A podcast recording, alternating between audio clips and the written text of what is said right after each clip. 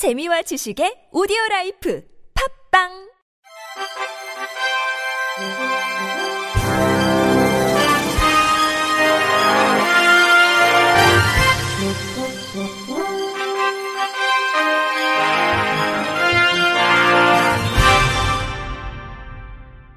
청취자 여러분 안녕하십니까? 10월 1일 금요일 KBIC에서 전해드리는 생활 뉴스입니다.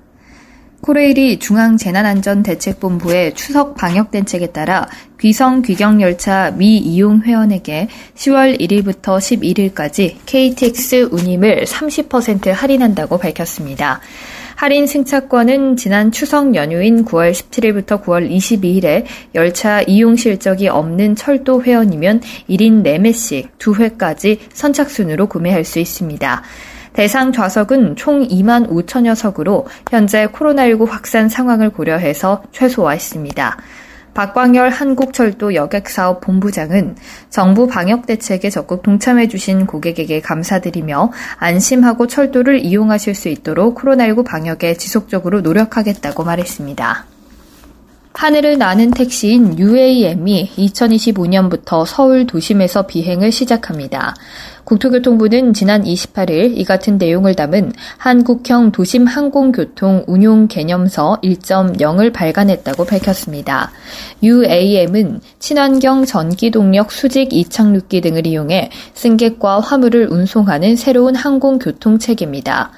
전기로 비행하는 수직 이착륙기를 쓰기 때문에 별도의 활주로가 필요 없고 헬기보다 소음이 적어 도심 내 이동 또는 가까운 도시와 도시 사이를 오가는데 경쟁력이 있다는 설명입니다. 운용 개념서에 따르면 국토부는 2025년부터 한국형 UAM을 시작하겠다는 게 목표입니다. 운용 단계는 크게 초기와 성장기, 성숙기 단계로 3단계로 분류됩니다. 초기에는 기장이 직접 비행체의 탑승에 조정하는 방식이 사용되고 이후 성장기에는 통제실에서 비행체를 원격 조종할 예정입니다. 현재 민간과 군사용으로 많이 사용하는 드론이 대부분 원격 조종 방식을 쓰고 있습니다. 나진한 국토부 미래 드론 교통 담당관은 성장기에도 비상시 승객 안전을 위해 기내에 안전 관리자가 탑승하는 방안을 고려하고 있다고 설명했습니다. 또 성숙기에 접어드는 2035년 이후에는 자율 비행을 도입하겠다는 계획입니다. 현재 주요 국가들에서 개발 중인 자율주행차와 마찬가지로 스스로 목적지를 찾아가고 여러 하늘길 상황에 알아서 대응하는 비행체가 개발된다는 전제에서입니다. UAM을 위한 전용 하늘길인 UAM 회랑도 개설됩니다. 도심의 교통요지나 주요 공항 등에 설치될 UAM 이착륙장인 버티포트 사이를 연결하는 비행로입니다. 회랑은 여러 고도를 나눠서 운항하는 항로와 달리 특정 고도만 사용합니다. 비행 고도는 300에서 600m 상공이 될 전망이며 UAM과 운항 경로가 겹치는 헬기는 고도 300m 이하에서 비행하도록 했습니다. 국토부는 오는 11월에 김포공항과 인천공항 일대에서 UAM 시연 행사를 진행할 계획입니다. 4년 뒤 상용화 노선으로 유력하게 거론되는 수도권 공항 셔틀 서비스를 미리 선보이겠다는 겁니다. 현재 국내에서는 인천공항공사와 현대자동차, 한국공항공사와 한화시스템이 각각 컨소시엄을 구성해 비행체 개발과 버티포트 설치, 관제 시스템 개발 등 UAM 체계 구축에 나서고 있습니다. 황성규 국토부 2차관은 각종 제도화가 필요한 사항은 UAM 특별법을 제정해 반영할 계획이라며 안전하고 편리한 첨단 UAM을 조기 상용화하도록 힘쓰겠다고 말했습니다. 지금은 교통사고가 났을 때 보통 과실 정도와 상관없이 상대방 보험사에서 치료비를 전부 지급하는데요. 경상 환자는 과실만큼 본인 보험으로 치료비를 처리하도록 바뀐다고 합니다. 금융위원회가 새로 발표한 자동차 보험제도 개선 방안에 따르면 오는 2023년부터 교통사고가 났을 때 경상 환자는 치료비 중 본인 과실 부분을 본인 보험으로 처리해야 하고 치료 기간이 4주를 넘으면 진단서를 제출해야 보험금을 받을 수 있게 된다고 합니다.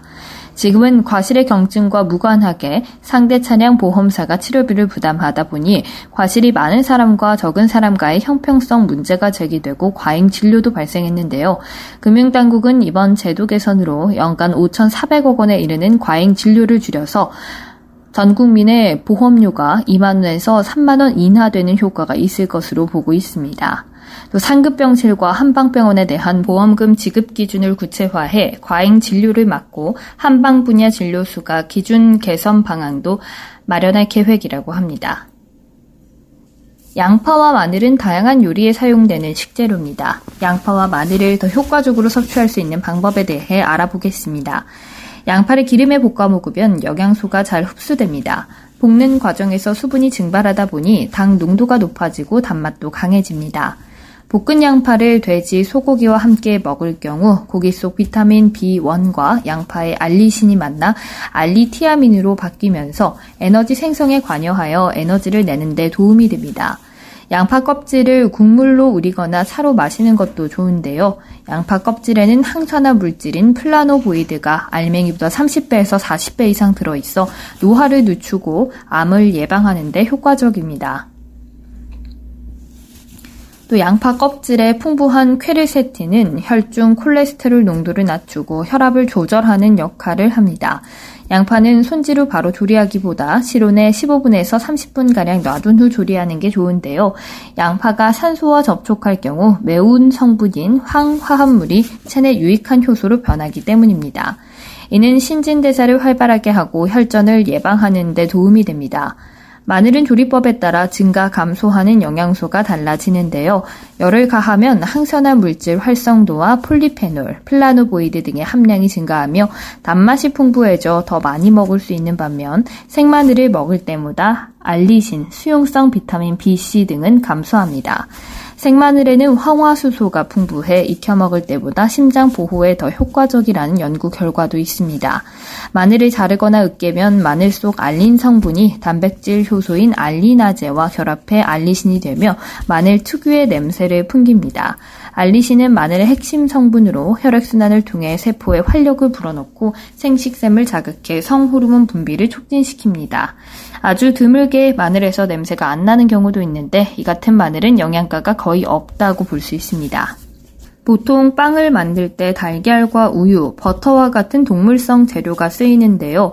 식물성 재료로만 만든 이른바 비건 빵이 주목받고 있습니다. 오픈마켓 옥션이 올해 1월부터 약 석 달간 비건 관련 식품 판매량을 조사해봤더니 채식 베지테리언 키워드가 포함된 식품 판매가 85% 증가했고 계란, 우유 등 동물성 재료를 쓰지 않은 비건빵의 판매는 260%나 늘었다고 합니다.